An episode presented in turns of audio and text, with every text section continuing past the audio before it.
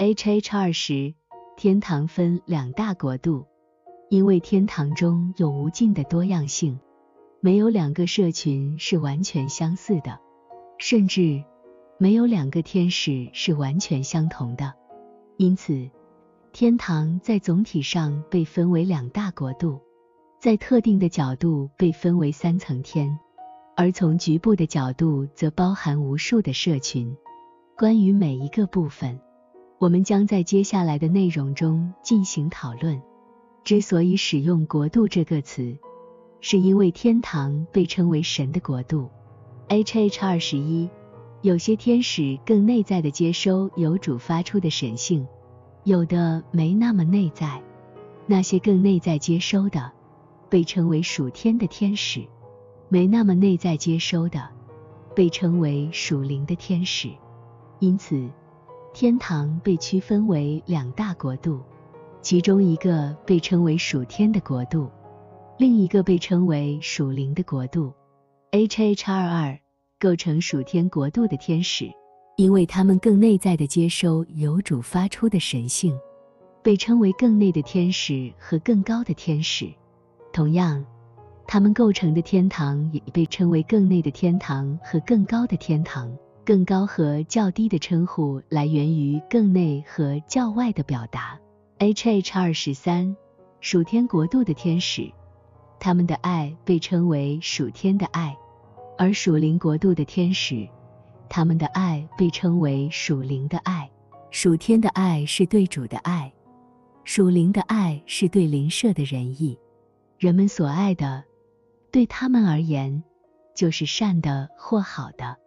因此，一个国度的善被称为属天的，而另一个国度的善被称为属灵的。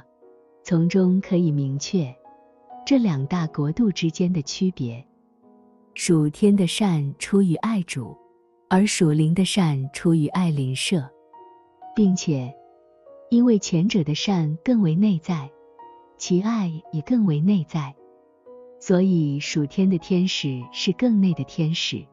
也被视为更高的天使。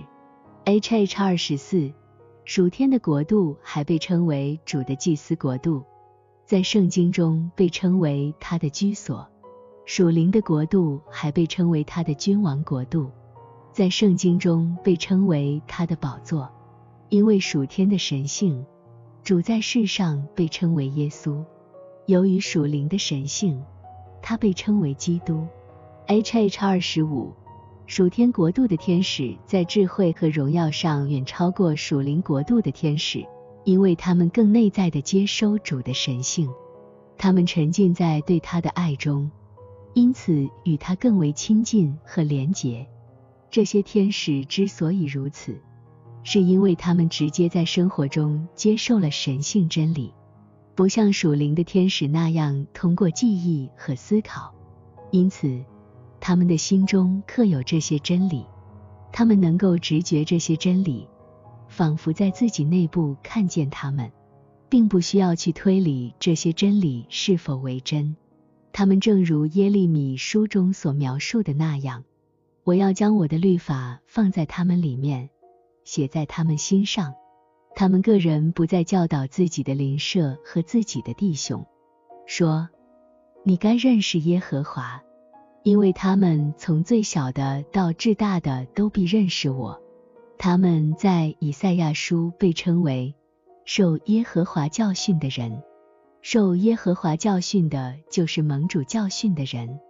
正如主自己在约翰福音第六章四十五至四十六节中所说，H H 二十六已经提到，他们在智慧和荣耀上超越其他天使。是因为他们直接在生活中接受神性真理，一旦他们听到这些真理，他们会立刻愿意并付诸实践，而不是把他们存储在记忆中再去思考他们的真实性。这样的人，当听到某个真理时，他们能够通过从主那里的直接流入，立刻知道其真实性，因为主直接流入人的意志。并通过意志间接地流入他的理智，也就是说，主直接流入良善，并通过良善流入真理。所谓的良善，它与我们的意志和行为相关，而真理则与我们的记忆和思考有关。所有真理一旦进入我们的意志时，它们会转化为良善并深植于爱中。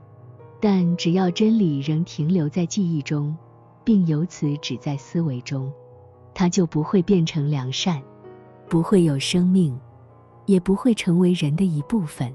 因为人的本质是基于他的意志，以及随之而来的理智，而不仅仅是脱离意志的理智。H H 二十七，由于属天国度的天使和属灵国度的天使之间存在这样的区别。所以他们不在一起，彼此不相往来，只能透过被称为属天属灵的中介天使社群进行沟通。通过他们，属天国度影响属灵国度。因此，尽管天堂被划分为两大国度，但他们仍然构成一个整体。主始终确保存在这样的中介天使，以确保沟通和连结。H H 二十八。